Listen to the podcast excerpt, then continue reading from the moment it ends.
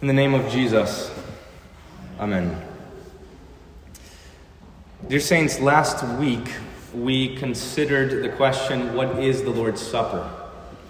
And we talked about the unio sacramentalis, that is, that the sacramental union, that Christ is indeed in the bread and with the wine. We also talked about the foolishness of doubting God uh, the foolishness of believing some of his words and then rejecting others of his words. And the example of Abraham and Sarah, who laughed when God told them the promise that they would conceive and have a child, even in their old age. Well, tonight uh, we're considering the question where is this written? Um, Christ Jesus, God Himself, God of God, light of light, Himself says, uh, the, the very words that we have uh, in the scriptures that St. Matthew, St. Mark, St. Luke, and St. Paul have all recorded for us to learn, uh, to take to heart. And these words, which are the words of institution that you hear every Sunday from the altar, the ones that I sing, our Lord Jesus Christ, on the night when he was betrayed, took bread and broke it and gave it to his disciples, and so on and so forth, and said, This is my body. Uh, those words there is a Latin name for them, and they're called the Verba Domini, which means the words of our Lord. Uh, these words are uh, chanted, and the reason they're chanted is so that everyone can hear them very clearly. It's the loudest possible way to, to communicate those words without shouting. So those words are sung, uh, also so that they could be memorized and taken to heart. And this is, in fact, a very unique and very Lutheran thing. Um, during the Verba Domini, during the words of institution, everyone ought to stop and listen. So that means there's nothing to be going on during that time. Uh, everyone is to be still. There's no going up, uh, going to the bathroom, uh, leaving, shuffling through things. We're to stop everything we're doing and listen, because these are the very words of Christ Himself uh, just as we're to do with the gospel and all the rest of the scriptures uh, in, in the service. Uh, by the way, there's a, a, new rubric as well that while these words are spoken, um, now that we have kneelers, uh, we would be able to kneel during the, those words. So, uh, this is something that will be taught in time, but during the Lord's Prayer and during the Verba Domini each Sunday, you would kneel during that part of the service as well, uh, during those words. But the point is, the point of this sermon is the importance of those words because they are from Jesus himself and they are for the forgiveness of sins, which is important for us. So anything that's about the forgiveness of sins, we ought to pay attention to. Uh, that, that is, uh, it should be flashing words before our eyes. The, the problem here is that with these words, there are different teachings and theologies surrounding the words of Christ. These very clear words that are recorded four times over again in the scriptures. And the question is why is there so much debate and division and dissension and factions over the very words of Jesus, which are recorded identically uh, throughout these four uh, recordings? The reason is, is because there are different interpretations. So there, I, I, said this last week that there are three main interpretations: a memorialist view, the spiritual view, and then the, the real uh, view, the, the biblical view of uh, that Christ Himself is present. The question is, which one is right? Uh, there's a lot of confusion surrounding this. So the different interpretations come down to interpreting the very words of Christ. So, taking the words of Christ, this is my body, and then pulling them apart so that they mean different things. So, the very first thing that you can do, the very first objection, there are three different interpretations. The first one is when you take issue with the word this in the phrase, this is my body. So, there was a man by the name of uh, Andreas Karlstadt. Uh, lived in 1486, so around the time of the Reformation he said that the word this doesn't mean this. He said, This, when Jesus takes the bread and he says, This is my body, he says, Well, he's not really saying this to this thing. He's not t- talking about the bread. He actually, what he does is this. You have to watch me.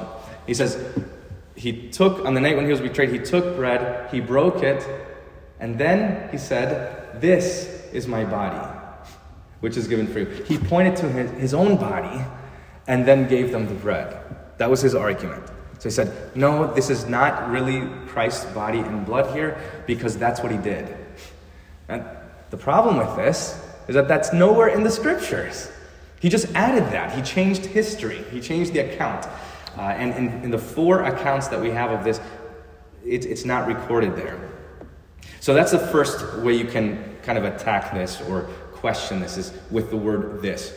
The next way, and the second way of interpreting the words, is with the word is. In this is my body. There was a man by the name of Ulrich Zwingli around the same time, born in 1484, so they're contemporaries. And he said, is doesn't mean is. In fact, is means represents.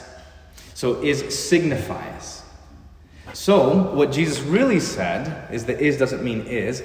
Uh, what Jesus really said is this represents my body, or this signifies my body.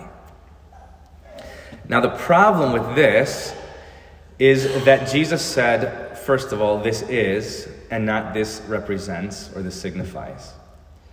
And second of all, is means is. Is, is, is. Uh, is it doesn't mean represents. In no language in the entire world does is mean signify or represent. There, those are two entirely different things. Imagine you go to the doctor and you, are, you have a terminal illness, and you go to see the doctor, and the doctor comes in and gives you the diagnosis, and then he has something in hand, a syringe, and he gives it to you, and he says, This is the cure. Then you would have comfort. Because it is what he said it is. This is the cure. There it is. It's in your hand. It's, you don't have to go looking for it. Imagine he comes in, and instead of saying that, he says, Well, this represents the cure. It's a totally different thing. That's not the cure, it's a, it's a sign of it. Uh, but the cure is somewhere out there, and this is what it would kind of look like. That, those are two totally different things. Uh, when people hear this, they object. There's an objection to this, and they say, look, well, but Jesus also says things like, I am the door, or I am the good shepherd, or I am the light of the world. And he's not literally a door, he's not literally light, he's not literally a good shepherd. Uh, he represents a door. The response is no, that's not true. Uh, Jesus doesn't represent a door this would mean that if we said that Jesus represents the door, signifies the door, that would mean that he is not the way to heaven. He is not the door to heaven, but he represents it. So there's somewhere out there, and Jesus is an image of it or symbol of the real door. Does that, does that make sense? So he, he's a, just like the cure, that he wouldn't be the cure, he would be a sign of the cure. In the same way, he wouldn't be the door or the actual way to heaven, he would be a, a sign of the way to heaven. The point is, is that there is a door to heaven, um, but it's not Him, and He only would represent it if we're to uh, uh, take, take uh, this, this apart. The truth is, is that Jesus doesn't represent a door, Jesus is the door. The symbolism is not in the word is. Is still means is there. The symbolism is with the word door there.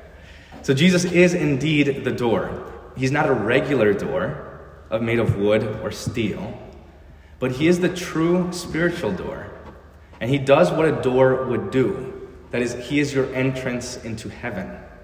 That you enter into heaven through him, just like you enter into a building through a door. This is what he's saying.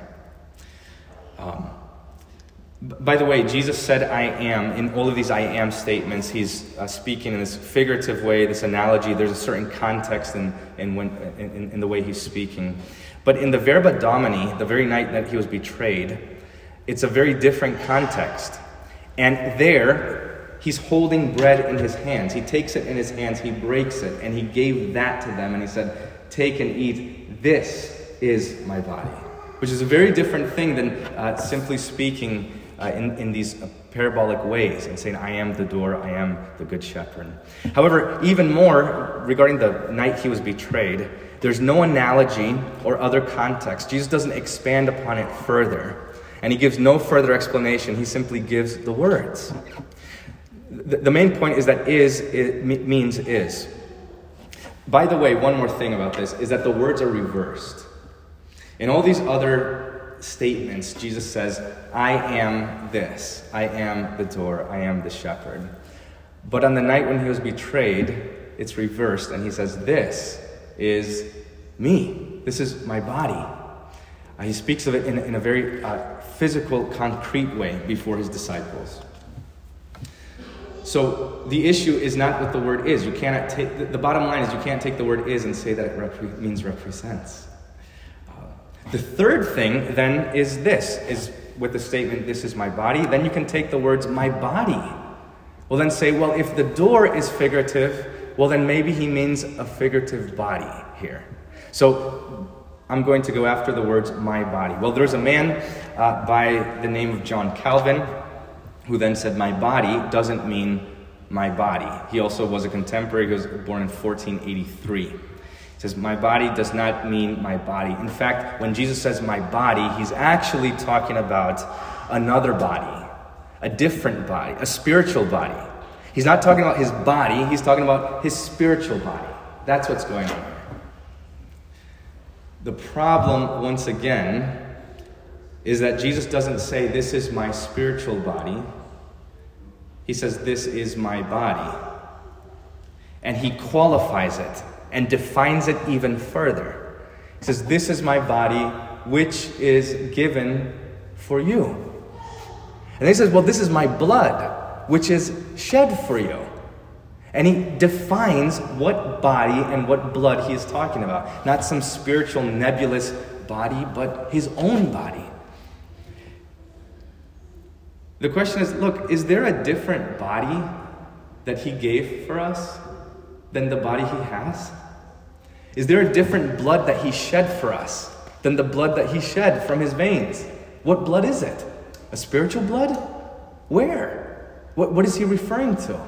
So, th- this is then the problem that you can take the words of Jesus and then dismantle them and say, well, this doesn't mean this, and is doesn't mean is, and my body doesn't actually mean his body.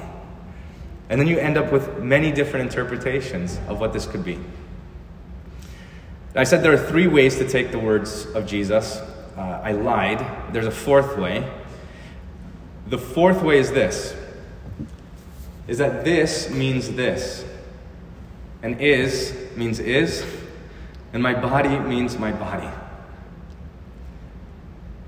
And there was a man by the name of Martin Luther, born in 1483, who did that. And there are Christians all throughout the world for 2,000 years who did that, who took Jesus at his word.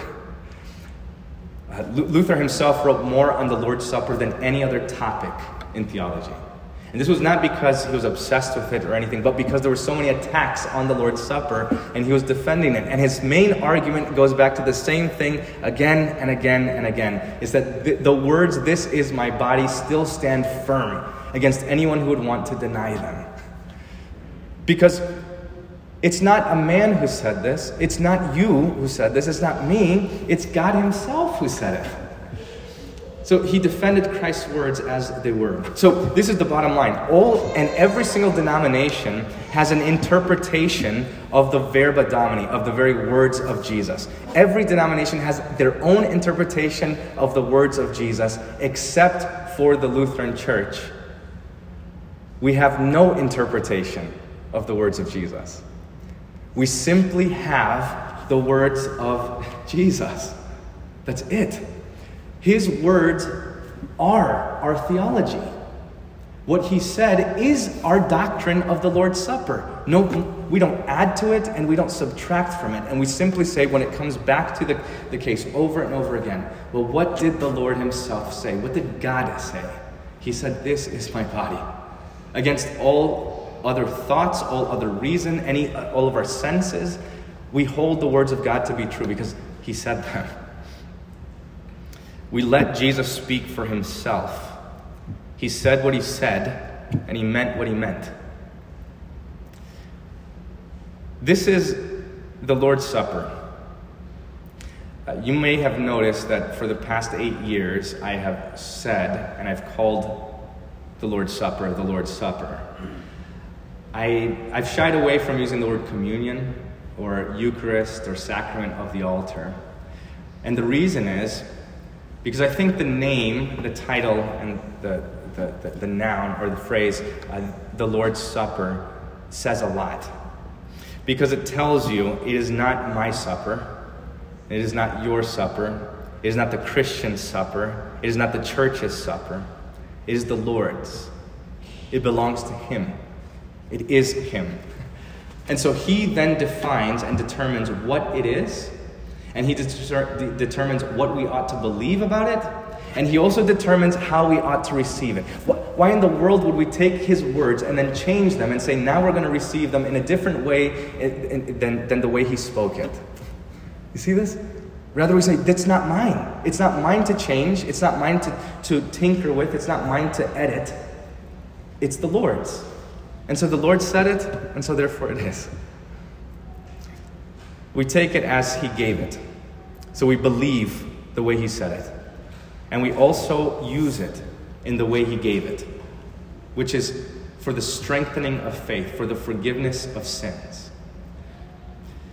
This means also that we practice it, that is, that we use it according to his mandate. So there's a, a practice uh, that, that's around in a number of churches called intinction, where someone would take the body of Christ and dip it in the blood, uh, take it from the paten and put it in the chalice. And we don't do that because Jesus simply said, Take and eat and take and drink. He didn't, he didn't come up, it's not up to us to then invent new ways or to philosophize how this is going to happen or to take his body and dip it in his blood. He, sim- he said drink, he didn't say dip his body. Uh, in, in the same way, we don't use things like grape juice for the Lord's Supper. He took the cup, that cup was filled with wine. Uh, it's, a, it's the fruit of the vine. So we use wine. Wine and grape juice are two totally different things. If you don't believe me, go driving with a bottle of grape juice in your car and then do it again with a bottle of wine and see what the cops say. They treat it differently. So should we. Uh, in the same way, we also don't practice this new invention, which is uh, an atrocity, of internet communion or online communion. This is because the Lord said, when you come together, when you come together, this is, this is the way in which he was speaking. So we, we hold it to the, to, uh, that is, we use it according to his institute and his command. Now, uh, there are many more things that could be said, but the question is this why is it better to be faithful to the words of God? Well, simply because he said it, and also it removes all doubt. It takes away the doubt. Uh, when we start to change things, when we start to edit what the Lord said, it introduces doubt. And we don't know what then it is. Can we call it the Lord's Supper if we change the elements? Can we, if we change the words? And so on and so forth. So change will then introduce doubt. So instead, what we do is we hold to Jesus' words. If we get rid of some of his words, why don't we get rid of the rest? Why do we hold to some of his words and not others?